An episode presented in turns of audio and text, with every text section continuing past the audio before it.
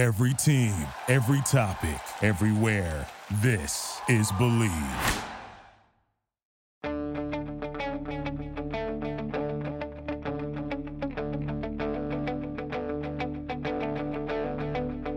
Ich warte seit Wochen auf diesen Tag und tanz vor Freude über den Asphalt.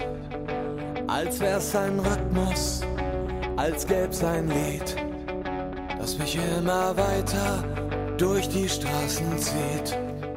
Komm dir entgegen. Hello and welcome to Gegenpressing, the Bundesliga podcast. I'm Manu Veed, and here's Stefan Barry Bienkowski. And Stefan, you're back. How's it going?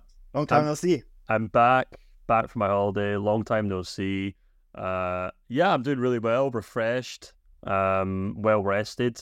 Uh, well, well rested now uh, because I struggle to get a decent night's sleep, to be perfectly honest with you, in Italy because um, I'm, as I often say to my wife, I built for like an, an icy tundra in like the far east of Europe. That's kind of what my physiology is. I'm the kind of guy who has to sleep with his foot out of the bed at night in the winter in Scotland, you know, while my wife has got like six layers on the bed. So the idea of trying to fall asleep in like thirty degree heat uh, in Scotland, in Italy was a struggle, but got home, now had three or four nights of a good night's sleep. So now I feel well rested. Uh, but yeah, that was a good holiday. And I was listening along to the show, reading your reading your newsletters. Big thank you, by the way, to everyone who helped out while I was away. Uh, Seb, Matt, Mary, um, Kevin. Uh, I'm not sure if Chris was on, but it's always nice to say thanks to him anyway. Uh, and all the people who helped edit and stuff. So yeah, it was great. To, it's great. It's great to have new people on. I'm sure the listeners will be delighted to hear my dulcet tones uh, return to the airwaves. But uh, no, it was good. How have you been? Yeah, good. And I, I mean, I want to extend that as well. James Knowlton helped out with all the editing. Um, so yeah, it was great. And you know what? I think it made me realize how far this podcast has come over the last year and a bit, you know, with the newsletter and, of course, the the amount of people that now can jump on the show and help out or just contribute. I think it's been pretty impressive. So one of us is gone now. We I think we have an easy four or five people that we can easily reach out on, out to and ask if they, if they want to come on, and they're all excellent contributors. So yeah, it's great. And like personally, yeah, I've been great too. You know, Stefan, I thought I would have a nice few days um, with nothing to do. Um, did the tour, did, did the the great uh, Vancouver Whistler bike ride on Saturday. Um, thought the Germany-Japan would be a non-event, the national team game, of course. Did really well on the bike ride, by the way. Finished top one hundred, which I'm really happy yeah. with. Congratulations.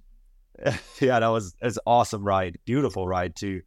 And then, of course, when I did finally get to Whistler, I saw the result and I realized that this week is not going to be quiet. Good. Thank God uh, Germany has you in cycling and it has the basketball team to fly the flag, because the national team just, the football team They're just in. simply aren't up to the task right now.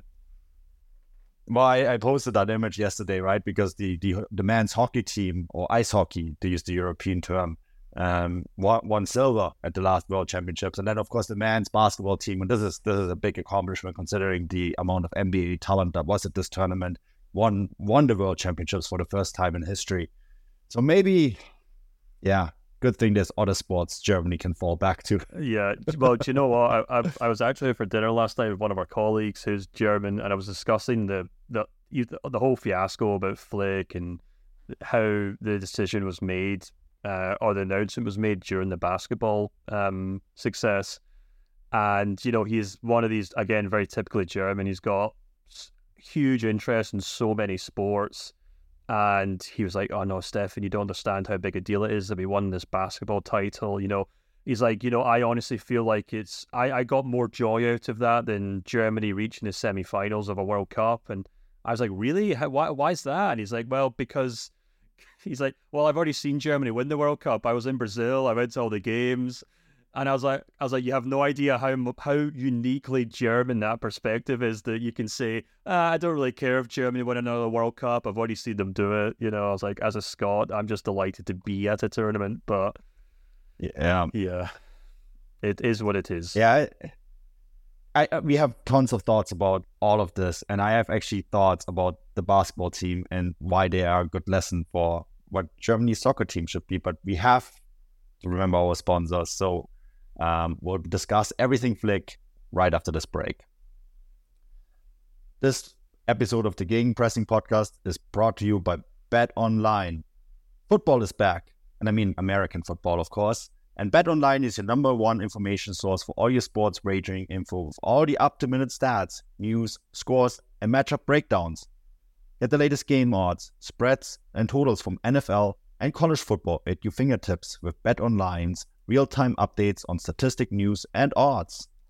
From week one all the way to the college football playoff and Super Bowl, Bet Online gives you the access to the best football promotions and contests available anywhere online. Head to the website today or use your mobile device to get in on the action. Remember to use the promo code BELIEVE, that is B L E A V, BELIEVE, to receive your fifty percent welcome bonus on your first deposit. Bet Online, where the game starts.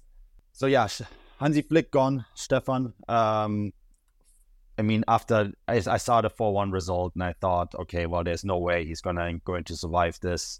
Um, personally, I think he should. The D F B should probably made the cut after Qatar. Um, but, you know, here we are. Uh, it's the, the worst record by the German national team since nineteen eighty-five, when a certain Franz Beckenbauer was in charge. Um, of course, he almost won the World Cup the year after. I don't think Germany is anywhere near that, or would have been near that with Hansi Flick. Um, I have a ton of thoughts on this, and I'm sure you do too, but let's Let's hand it over to our subscribers first. Um, the Substack subscribers, there's a chat for anyone who has subscribed.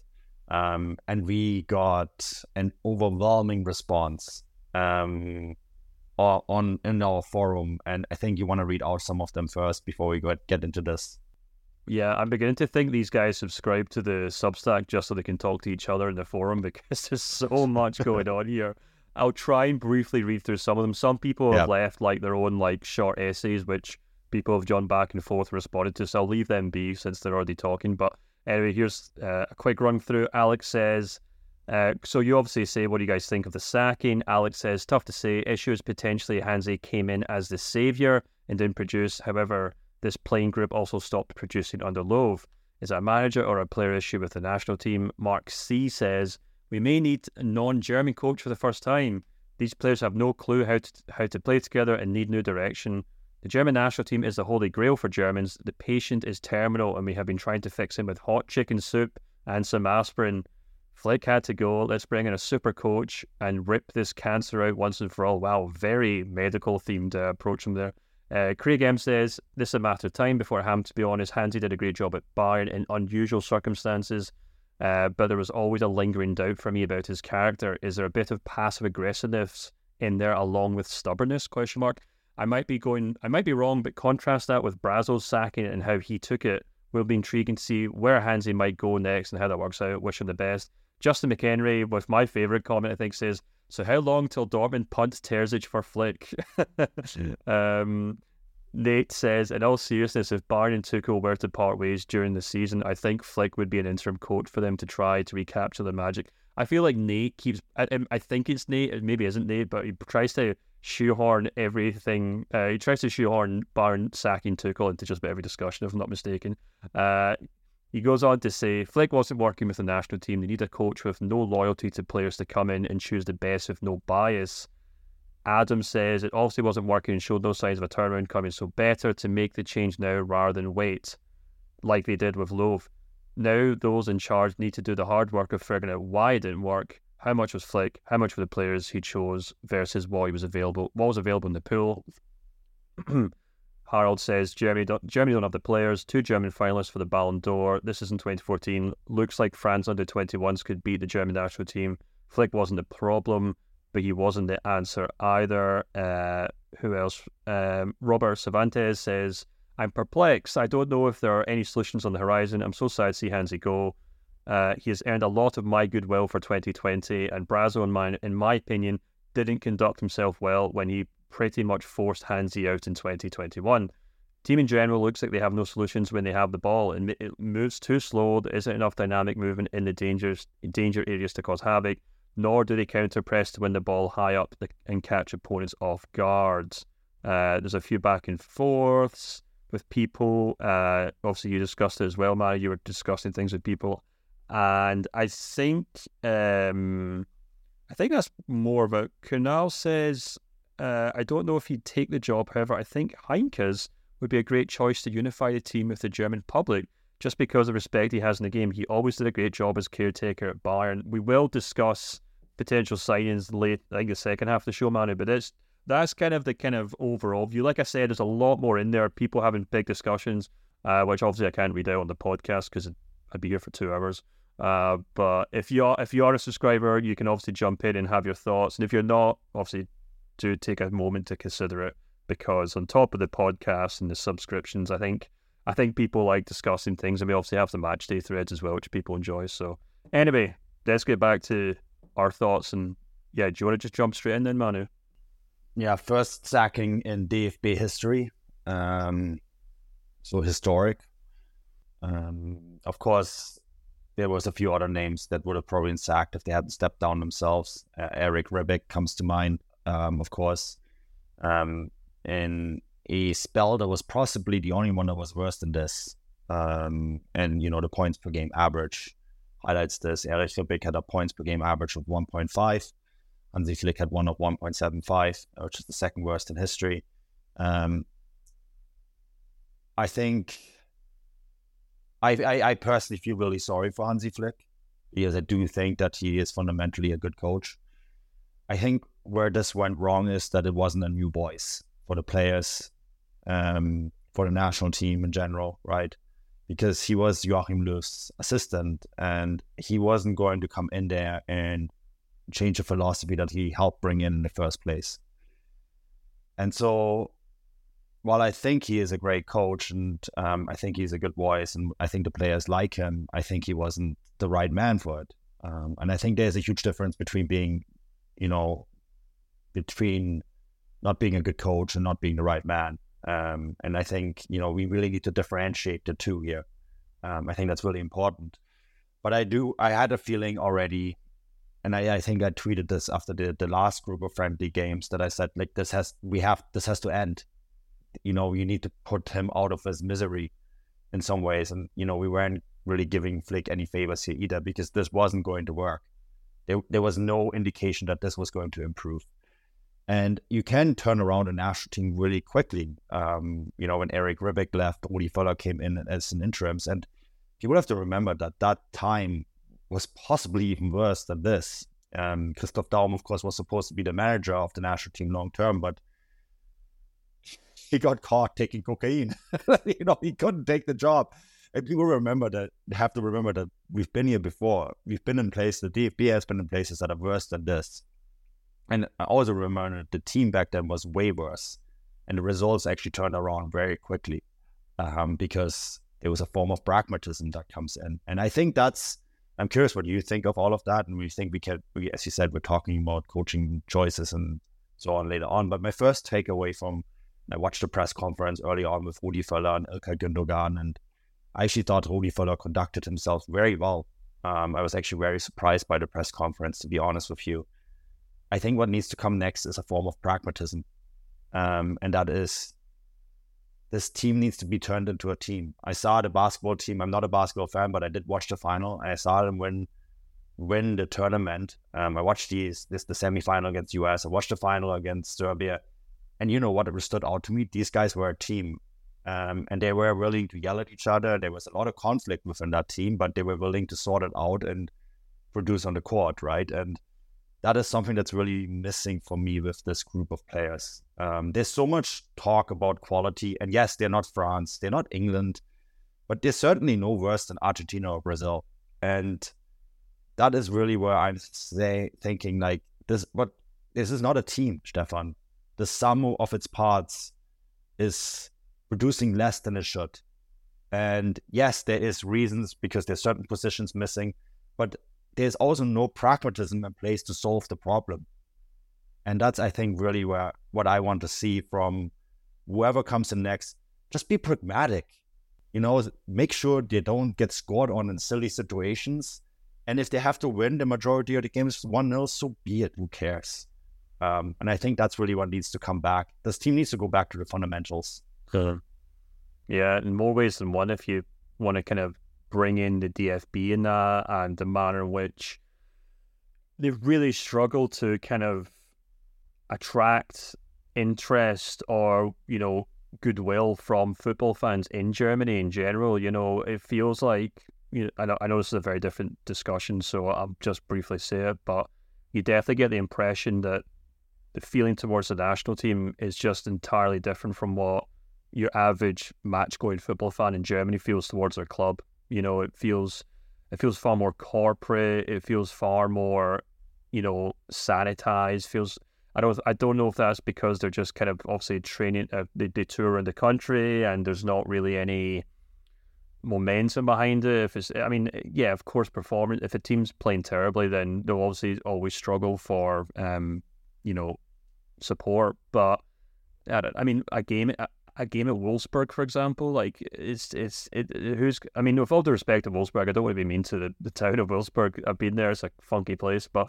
um, it's not the kind of place you go if you're trying to get support back amongst you uh, amongst the team. But anyway, I thought the interesting thing you mentioned, the word that I really narrowed in on, was pragmatism, and I think that's a really important one to bear in mind here because, you know, we all thought when Hansi Flick was brought in that it was the perfect fit to some extent because, you know, he was always hankering for the job. He was never fully committed to Bayern Munich. And, um, you know, considering that there wasn't a huge list of potential appointments after Jogi Löw, it seemed like a right, the right idea. But now it feels like, you know, and obviously hindsight's twenty twenty, it feels like he was just a further extension of Löw's tenure at the, uh, uh, in, in, with the national team. And actually, as I point out in my newsletter, um, you know, you could almost draw a straight line between, you know, uh, Hansi Flick to Jogi Löw to Jürgen Klinsmann. And that's a, you know, nineteen-year span where the national team has been not only coached and, you know, team picked and the tactics drawn and the and the training me- uh, methods uh, arranged, but also just the whole manner in which the German national team has conducted itself, the way that the players are trained, the way that the youth teams are, um, you know, developed. All of that has just been basically entirely controlled by, um, you know, one man after the other over the course of nineteen years. Um, who have basically the exact same kind of ethos. You know, you know, Hansi Flick was Jogi Löw's right-hand man. Jogi Löw was Jürgen Klinsmann's right-hand man. And that means that not a lot has actually changed over the last twenty years. And I think that goes some, yeah, or nothing at all. And I think that goes some way to kind of explaining why there is this kind of malaise in the team. Because, you know, if you're someone like Joshua Kimmich, for example, who I think is probably a good player to illustrate the issues in this team right now, you're basically working under someone who isn't going to change, hasn't really changed anything. Or you're, I mean, since he's been in a national team, nothing's really changed. I mean, there's obviously been minor changes between Löw and Klinsmann and maybe between Löw and Hansi Flick, but they've all been basically part of the furniture for twenty years now. So why, why would there be, why, why would we expect any kind of huge, you know, you know, as, you know, as as Raphael Honigstein's book would say, dash reboot or something. That, that what was needed was that again after Löw left, but obviously that's not what we got under Hansi Flick, and I think that's probably the crucial part here. Um, and I think that probably goes some way to explaining why Germany have been such a mess right now. It feels to me like a kind of perfect storm because on the one hand you've obviously got uh, a coach coming in who's basically just a successor to the previous one. Uh, in terms of tactics, in terms of system, in terms of the way he coaches. So there's no shake-up there. Um, I think the other issue as well is that he came in at a time when he had to very quickly implement new changes, even if he wanted it, whether he wants to or not is up for debate, but he had to. And I do think the fact that Germany haven't got any meaningful games leading up to this competition has been a huge hindrance for them. You can even actually go back, because I remember looking through this on Sunday evening when I was kind of looking through his, his his record as a German national team. You can even go back to that World Cup qualifying campaign that he had, and with all due respect to the teams in that group, they're all minnows. So, you know, Germany didn't even really have any meaningful games in there. So then when you add that to the fact that all they've kind of got going into this kind of uh, leading up to the tournament next year is just kind of, again, meaningless friendlies. It goes to show that, I mean, I don't know how many games he's in charge of, maybe twenty-four or something. At least half of those were just completely meaningless games. And I know that seems silly, but anyone who obviously goes to watch the football team, and especially goes to watch them in pre-season friendlies, will know that it's near enough impossible to get players galvanised, to get them to show any incentive in these friendly matches. Um, and I also think, conversely, the only kind of way that you can get yourself galvanised in a friendly match is if you're playing a bigger team. So that's why the likes of, you know, Colombia, Poland, Japan, when they come up against Germany in a friendly match, they've got something to play for. They've got a point to prove. They have to try and beat Germany. Uh, you know, they can work through their tactics because they're playing a team that's going to try and impose themselves. But for Germany, they're just going to go through the motions. And I do think that plays a large part into why the team has been so tepid and so poor and and, and really struggling. Um And then I think the third thing is also just the fact that there's just personnel issues in this team that you just can't overlook. You know, I think historically, especially if we want to go back to that kind of Jogi Löw team that won the World Cup, Germany have always relied on Bayern Munich to kind of be the kind of skeleton of their squad, you know. And that team under Löw was able to kind of rely on a strong Dortmund team as well. And when you brought them together, they formed a really great team. Um, I don't think it's a coincidence that the problems in this Germany team are mirrored in that Bayern Munich side, in the sense that, you know, Bayern right now do not have a solid defence midfielder. So, you know, Jogi Löw is having to turn to Emre Can or Leon Goretzka and Joshua Kimmich to try and find a sort of midfield duo, and he's struggling the exact same way that Thomas Tuchel is struggling to kind of square that circle. And I think the other issue as well is the fullback positions. Bayern Munich don't have any strong German fullbacks. So Germany don't have any strong German fullbacks. Um, and actually, if you look through like Hansi Flick's last five or six games, um, not only has he failed to start the same backline twice in a row over the course of his entire tenure, which I think is a remarkable stat, um, but you look at the fullbacks he's been using, you know, whether it's Marius Wolf, uh, Joshua Kimmich, um, who was, I thought, dreadful against Japan, Nico Schlotterbeck at left back. I think it was quite telling that for two of the goals against Japan, one was a player skipping by Nico Schlotterbeck on the wing who had no idea what he was doing that far out. Uh, and another one was Joshua Kimmich standing watching a player tap the ball at the back post who he was supposed to be marking. So I think, you know, it's, I think it's sometimes quite literal. The problems are literally right there staring you in the face when you watch these games, in the sense that, you know, So, I mean, you know, the, the the discussion about quality and whether Germany have enough good players and stuff is just something that no one's ever going to get to the bottom of, because it's, it's a highly subjective thing. But I think the problem is that Germany have problems in key positions. You know, they've got the two fullback positions. Uh, I don't think they have a strong enough defensive midfielder. And then you can even look at that number nine position, which, you know, we're both very sympathetic towards Kai Havertz. I think he's a great player, but that's not really working out right now either. And when you add that all to the fact that Hansi Flick had no meaningful games to try and forge solutions to these problems, I think that's what's led to this kind of huge issue and led to him ultimately losing his job. Yeah, I mean, the the, the question of quality, right, and whether there's players missing in, in certain key positions. Um, I think if Joshua Kimmich wants to be a leader in this team, um, and the coach tells him, "We look, we need you at right back," then he needs to show that he's a leader and then perform in that role that he can certainly play in at a high level, possibly the highest level. And he's shown that in the past. I remember national team games against Spain where he where he was a world-class right back. Um, Philipp Lahm, when he was told that he had to go back to play fullback at the World Cup in twenty fourteen, did it. He did his job, didn't like it, still did his job as a captain should, and helped win his nation win a World Cup. I kind of miss that from certain players in this group, that they'd step up and take the leadership role that they themselves demand quite frequently. And Joshua Kimmich is a good example here, right? Um, the other thing that I think is a big issue is that I wrote my newsletter on Pascal Groß, right? Um, well, now at thirty-two, finally got a sniff at the national team after being the most productive assist provider in the Premier League for five years, Stefan. Five years. You know, how is a player like that being overlooked so long? And that is, I think, something that this regime, going all the way back to the to the Löw era, has been known for, that they don't, didn't always nominate players based on their performances for their club teams. And I think the Union Berlin's president has has basically called out Flick um, this, this summer on this particular issue, right? Because there were, were certain Union Berlin players that performed very well for, for Union. And, you know, we're talking about defensive midfield. Why is Rani Kadira not in that team yet? You know, we're, we're asking about why is there no number six in this team? Well, there is one that helped his team reach the Champions League. That is, that is ultimately, that's what we're talking about, right? We're talking about players that play in the Champions League.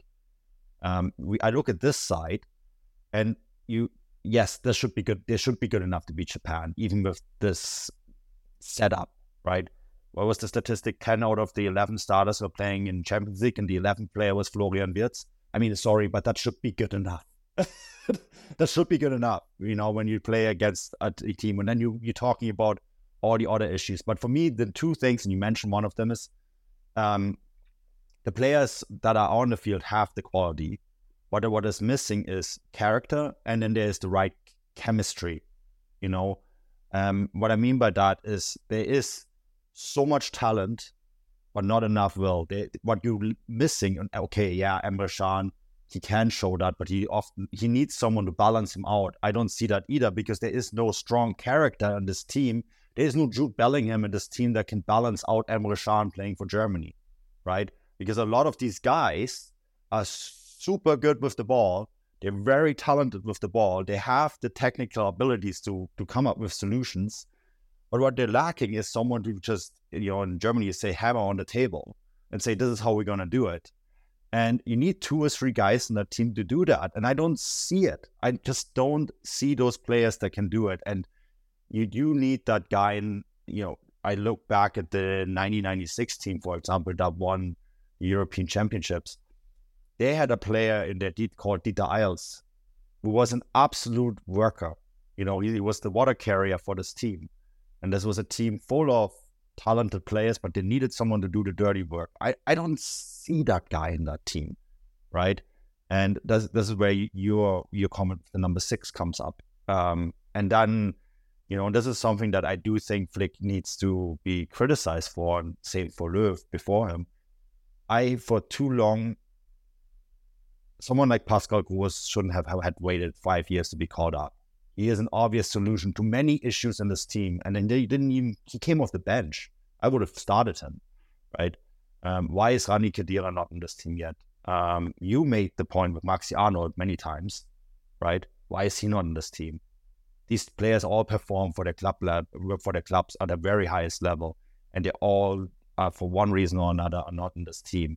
And I think that a few of these faces would help this team uh, yeah. enormously. Yeah, and like that goes back to the point I was making about we've had basically the same dynasty of coaches, if you will. You know, it's just one emperor succeeding the next, and Klinsmann, Jogi Löw. It's also, and behind all three of them, there was Bierhoff, who was organising the whole thing as well. So if you're, a, say, a Marc-Andre Ter Stegen, and you've been waiting and waiting and waiting to replace Manuel Neuer, you can understand why he'd be so disheartened, because he's, with every changing of the head coaches, he knows that it, nothing's going to change, because uh, you know, when Jogi Löw was Klinsmann's assistant manager, he obviously worked very well with Manuel Neuer in training, and when Hansi Flick replaces Jogi Löw, he obviously worked very well with Manuel Neuer. So these coaches have these relationships with these players, which carries on when they become when they succeed uh, their predecessor. Um, and that works with Pascal Groß, you're absolutely right. Uh, Ter Stegen's, I think, probably the most obvious one, because I thought he was one of the few players that played very well for, against Japan. He's a player who's been waiting for his turn. And yeah, you're right, this Germany team is full of players who get into the team based on reputation, based on name, more than anything else. Um, and that's kind of why, more than anything else, we need that kind of big shake-up. You know, there's obviously kind of already been the shake-up at the D F B itself. And there's, we're still kind of waiting to see where the how the dust settles on that and whether there'll be big changes. Um, you know, I, I wrote a newsletter a few weeks uh, shortly after the World Cup, actually, on the changes that were already being implemented in terms of the youth development. Uh, but I think more than anything else, they need to be able, they need to bring in a manager or a head coach or a trainer or a Bundes trainer, whatever you want to call them, um, who can just wipe the slate clean with just about every player and can say, with, you know, Thomas Muller, thanks for your service, but, you know, you might have been the last manager's best friend and you might have had a some, you know, you might have had a great chemistry with him, but I need to pick the players based on merit now. I have to, I have to move on from the Emre Cans, you know, the, maybe the Rudigers, whoever else, you know, it's, there, there has to be a much bigger shake-up. And I think, crucially, with that shake-up, need a head coach who can identify the problem positions in this team and compensate for them, because, you know, w- you know, we talk about France being a, a nation that is just full of talent and, you know, having six or seven players for every position, but even they had to use, you know, Olivier Giroud as a kind of pivot up front um, to win the World Cup. Even they needed, you know, to find a system that made Griezmann play through his skin for his country where he wasn't doing it for Barcelona. Uh, you can go back to that Spain side. It, it was very similar. They they made all sorts of compromises because they didn't have a proper number nine. And even that Germany team, obviously, with Hovindels at left back. So that's what happens when you have a proper squad and a proper manager who knows and perhaps has the time to identify the problems and to find solutions to them. Part of me kind of feels like Hansi Flick was on a hiding to nothing, because he... He would he would have never had the, the stretch of qualifying games to try and find solutions to his problems. He was obviously trying, because, you know, he was you don't pick a different backline every single game unless you are desperately trying to find solutions to those problems. I think the problem is that he was doing it in friendly matches in which, you know, you can stick Joshua Kimmich at left back or Schlotterbeck or, or right back, Schlotterbeck at left back. Antonio Rudiger is going to show up and probably not play one hundred percent because it's a friendly match. And, and and that means you're really learning nothing from these players. You're learning nothing from these formations and tactics, which makes me kind of wonder what kind of head coach is willing to kind of parachute into this mess right now, um, just because, you know, there's there's no other kind of qualifying games or stretch of matches to really fix these problems. But it's worth maybe talking about the the, the main contenders and who we would maybe want for the job, um, because it'd be interesting to see where we both lie on that, to be honest. Yeah, I mean, uh, historically, Germany's always been bad at friendlies. Just look at their record. They've never done well at those. And um, if people say, think this is different than in the past, then go on Transfermarkt and check out their friendly record. It really isn't good. It really isn't. Um, that, of course, is no excuse to lose four one to Japan. That shouldn't have happened, especially, as you said, the way it defensively um, worked out in the end. Um, as for successors, I mean, there is one guy who really wants it. That's Louis van Gaal. Um, and you know what? Don't say it. I don't hate it. I don't, don't hate say it. it. I, don't, oh, no. I don't hate it. And here's, okay, no, but here's why I don't hate it. Um, Louis van Gaal, I think, and I'm not saying it should be Louis van Gaal, but I'm th- saying it should be someone like him. Um, I have, I am very, I have some doubts about them going with Julian Nagelsmann, and he is the favorite, right? Um, and that, that really worries me uh, for many reasons. First and foremost, I don't think he has the power to stand up to Rudi Völler, Hans-Joachim Watzke, and whoever else is in the D F B um, committee. It's, Gremium is the German word for it. I guess committee is the English word. And tell them, no, this is not what we're going to do. Um, I feel Louis van Gaal has dealt with this sort of stuff at Bayern. Um, I think he has, he or someone like him has the power to say, no, we're not going to do this. Um, Louis van Gaal is very pragmatic. He is... Um, He's from, he's a Catholic that grew up in Amsterdam, right? Which is, um, you know, is a certain, char- brings a certain character that is not the typical Dutch character in some ways. You know, the Netherlands, um, I, I lived in Amsterdam, so I, I know the city well, and I know what kind of people it produces. And I think that he he would bring that pragmatism that this club, this this national team needs, right? Um, and I think he would make decisions that would be unpopular, um, but he would be able to defend them. Um, I mean, he was, he guided uh, a Dutch national team into a World Cup, deep into a World Cup, without playing pretty football, right? Um, and I think that is something, that's a really tough sell in the Netherlands. Another character, another person that really came to mind for me is Matthias Sammer, because Matthias Sammer is in many ways the German Van Gaal. Um, and he just gave a really good interview with the Süddeutsche Zeitung where he said, let's be honest here, we're we're lying on the ground, we're, we're at the lowest point we are. And he said this before these friendlies, you know, and he's on the decision-making board as it is anyways. Um, I think when Matthias Sammer says certain things in German football, people listen and they will do as he says, because he has, in many ways, he's the modern Franz Beckenbauer, right? And that when Beckenbauer said something in the nineties or early two thousands, everyone perked up and listened and, and would act accordingly. Sammer has that same power. Um, and so I think I would really, really like him. So in summary, I think a younger experimental coach is, coach is not necessarily what this team needs, Stefan. Uh, yeah, uh, well, I, I definitely get where you're coming from. They definitely need someone who can kind of push back on the D F B, uh, who can push back on the kind of perceived wisdom of who should be playing, what system they should be playing, what formation they should be playing. Um, I'm I'm just not sure Louis van Gaal offers the kind of long-term solution, if you will.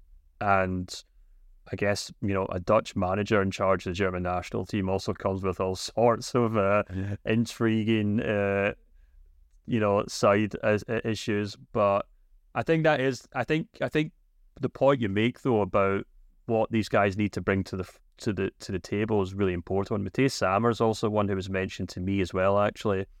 Um, but I think his health issues, which he had some serious health issues a few years ago, and I think I think he's probably still uh, reserved from taking on like a more public role like that, um, which I think is probably also why he was maybe not linked heavily with the Dortmund job as well in recent years. But um, no, I think that's a similar, because look, we're also talking about, you know, player uh, head coaches. The other two kind of younger ones are, you know, Oliver Glasner and Julian Nagelsmann are the ones being heavily linked. And I did speak to someone who's quite close to Nagelsmann about this last night, and they said, you know, I honestly don't know. I honestly don't know whether it's, it's a kind of coin toss as to whether he would take something like this, because it really depends on his career path and what he wants to do going forward. And look, we've talked about this before, you know, when he was linked with Chelsea um, and Tottenham, I think, after he left Bayern Munich. And, you know, regardless of what people said, I always said, look, he's not going to jump at a job like that. He's going to take his time. He's going to plan out his moves in the summer.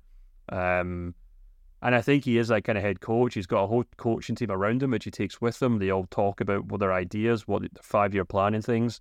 Um, but, you know, having said that, I actually think he might be an ideal recruit, because he's the kind of guy who would come in and say, I'm going to do things my way. You guys get out of the way. I'm going to try and make this team work. And, you know, that's kind of what he tries to do at Bayern. It didn't work because, in a way, he felt like that team was being coached by committee. Um, and I think it would only really work with the German national team if, you know, the likes of Rudi Völler and, you know, uh, Watzke and whoever else kind of kept their nose out of the business and just kind of let him, as the kids would say, let him cook, you know, and get on with it. Um, but... And I guess Oliver Glasner would probably be very similar. You know, he's a very, he's a very committed coach when it comes to projects. He he has to do things his way.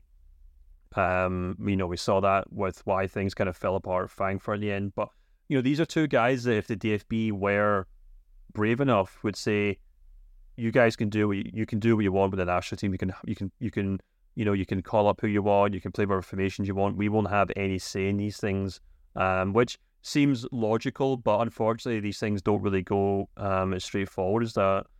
The only other one I would mention, which I thought was an interesting shout, was from Christian Kamp at the at F A Z, the Frankfurter magazine uh, newspaper, sorry, F A Z, and he actually mentioned Stefan Kuntz, who of course is currently the Turkish national team manager, if I'm not mistaken, uh, but yeah, who but perhaps more notably uh, was a very successful German under twenty-one um, head coach.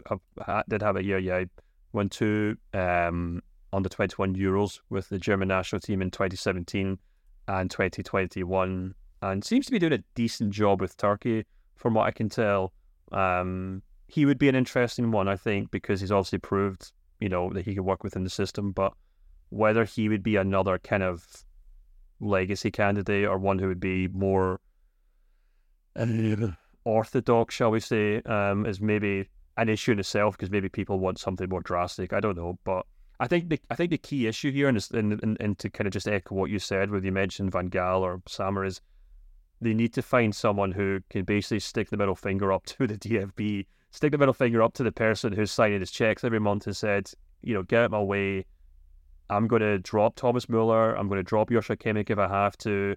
Uh, I'm not going to call up Leon Goretzka because he's not playing well. Those kind of brave decisions, and they need the D F B have to be able to step back from that and just let them get on with it, I suppose.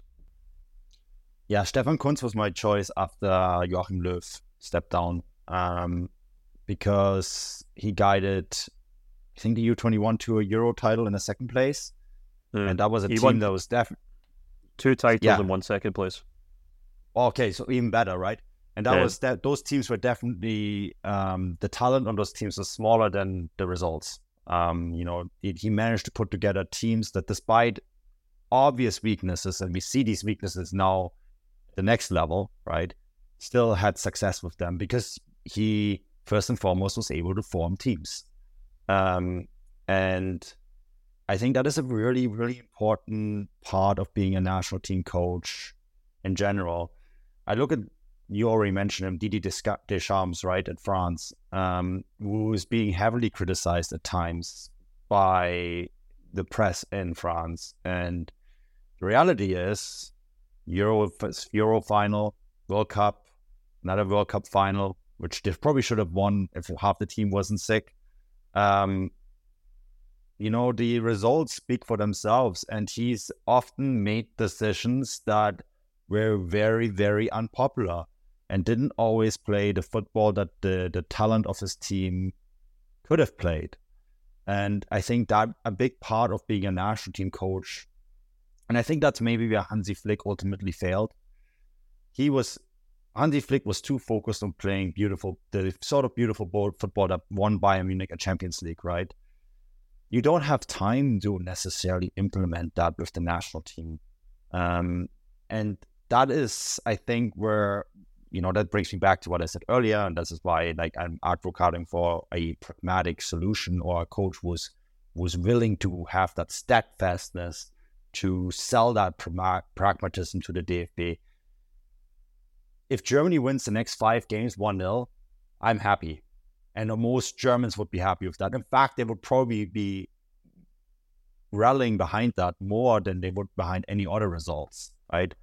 Um, I tell you what, if Germany goes out and loses only one two to France, or even draws France, I tell everything will switch quickly, right? And that's and I think Völler actually Völler, I, I don't think he should be the long-term national team head coach, but I think he probably understands that better than anyone else because he's been there before and he's done that before, right? Um, so they need to find someone who can do this long-term, and I think that is is is a very difficult thing to do. Yeah, absolutely. You're absolutely right. And actually, you know, not to anglophile this whole thing, or anglicize, or whatever the word is, but actually, when you were talking about Didier Deschamps, it made me think of Gareth Southgate's current situation at England as well, where he's a much maligned, uh, often criticised head coach because he plays careful defensive football, doesn't pick the flashiest players, doesn't doesn't pick the players who are on form in the Premier League.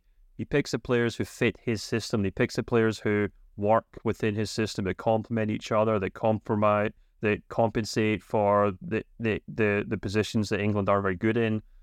And, you know, you can say what you want about Gareth Southgate's style of football, but from an England perspective, historically, he's done a very good job in tournaments for England. And that's, you know, like Deschamps at France, that's the that's the nature of international football now. You need a pragmatic head coach who can find solutions to the problems that your team have. And I just think Hansi Flick didn't do that. And perhaps no one can right now because Germany are only playing friendlies. I, I do feel like that's a really important factor in all this, but I guess we'll just have to wait and see who they appoint and how it works out.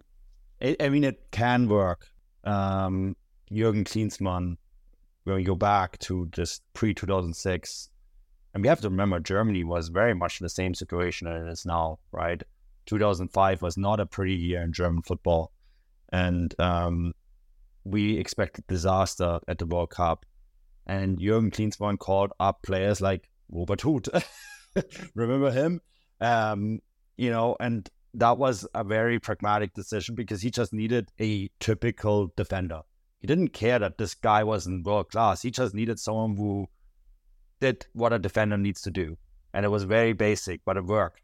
And like, yeah. And then after that, of course, Germany built on that success at the World Cup where they finished third, overperformed properly, right?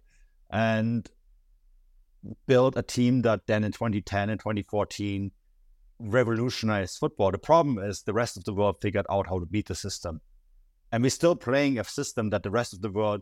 Everyone in the, everyone knows how Germany plays. And in sport, not just in football, in sport in general, the moment you become predictable, you're done. You're done. Because like it, then it becomes easy to play against you. And Germany is predictable. Well, I saw a stat, and I find absolutely mind-blowing, Stefan. Under Flick, Germany produced twice as many chances as they would concede, yet they still have a losing record. And that's because everyone knows how Germany produces those chances. And if you if you narrow the space, if you don't allow them to, um, if you allow to enter them the box, but don't, you know, eliminate the players in the center, they're done. You know, then you just basically see them passing the ball around the box and create chances, uh, in quotation marks, right?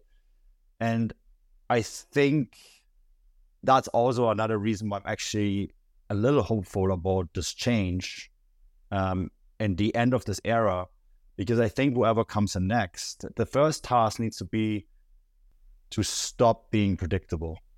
Mm-hmm. Yeah, absolutely. That, not just in terms of the style of play, but also the lineup, the players you pick and stuff. So, yeah, we'll have to wait and see. Obviously, this goes out just before the France game, so we'll you know we'll obviously have to see what happens there. But uh, yeah, it'll be interesting. It was nice of Germany to make sure the international break was entertaining enough. Thanks, Germany. Yeah, thank you. Um, we got a historical sacking to talk about, the first in D F B history. Um, and I didn't think we would have much to talk about today, to be honest, Stefan. As you said to me on on the on our WhatsApp chat, like, well, at least that's Monday's podcast sorted. So there you have it.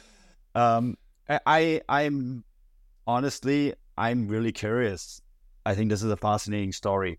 Um, no matter what happens next, I grew up as a German, I'm German. I grew up as a Germany national team fan, huge Germany national team fan. Um, but I actually think this might be a good thing at the end of the day. Um, this will hurt, and it will hurt a little longer. Um, but you know what? I actually think this was needed, Stefan. Yeah, it was definitely needed. Uh, there's no doubt about it. Um... But yeah, we'll just, I, I don't know. I, I, we'll see what happens and who they appoint. I'm really intrigued to see who they appoint, um, what kind of players. And, you know, obviously the D F B are obviously at this moment in time well aware that, you know, people are watching them closely to see what they do on and off the pitch to fix the problems of the last kind of ten years. So they've got a lot of expectations on them right now.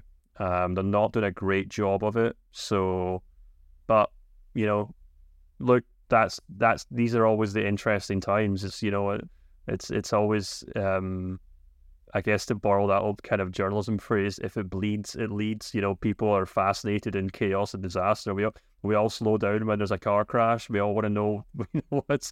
We all want to keep an extra eye on disaster. So It's and more importantly, Scotland are absolutely flying right now, so I'm already guaranteed of good fun next week, next summer. So I've got nothing to worry about. Yeah. Well, maybe we don't use another like catchphrase. There's always opportunity in crisis. Um, so we'll see how this goes. Um, we're of course gonna cover the story. Your newsletter is on Germany. Um, I can. I'm not one hundred percent sure yet how I'm gonna tackle it, but my newsletter is definitely also on Germany um, this week. So um, keep your eyes open for that. And I, I guess like whatever else content we're going to have this week is gonna largely focus on, on the German national team because of what's going on. Um, with one exception, the previous show will be back because guess what? On Friday, it's Bayern against Leverkusen. So got great football to look forward to, which is nice. Okay, Stefan, I think we can wrap this up. This show is always brought to you by Bet Online, and we'll be back soon with more content. Until then, auf Wiedersehen.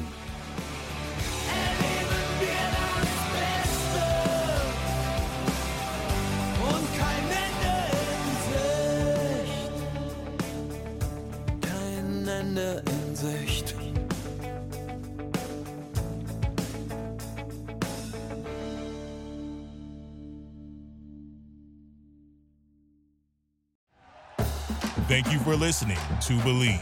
You can show support to your host by subscribing to the show and giving us a five-star rating on your preferred platform. Check us out at Believe dot com and search for B L E A V on YouTube. Our house is a mess. Come on in. I'm Amber Wallen, internet comedian, plant queen, and host of your new favorite podcast, Fly on the Wall. Okay, that's pretty presumptuous to assume that this is going to be their favorite podcast, by the way. Like, come on, Amber. Anyway, that wasp that you just heard interrupt me is my husband. And co-host, Benjamin Wallen, also a comedian, and I host people at our home. I have a great wine collection in my cellar. Well, you it's mean not a cellar. The mini fridge. It's a mini it's fridge. It's a mini yeah. fridge. New New episodes of Fly on the Wallin drop every Wednesday. Listen in as we discuss relationships, books, and keeping our sweet baby kid alive while we make laughs on the internet. Subscribe to Fly on the Wallin wherever you get your podcasts.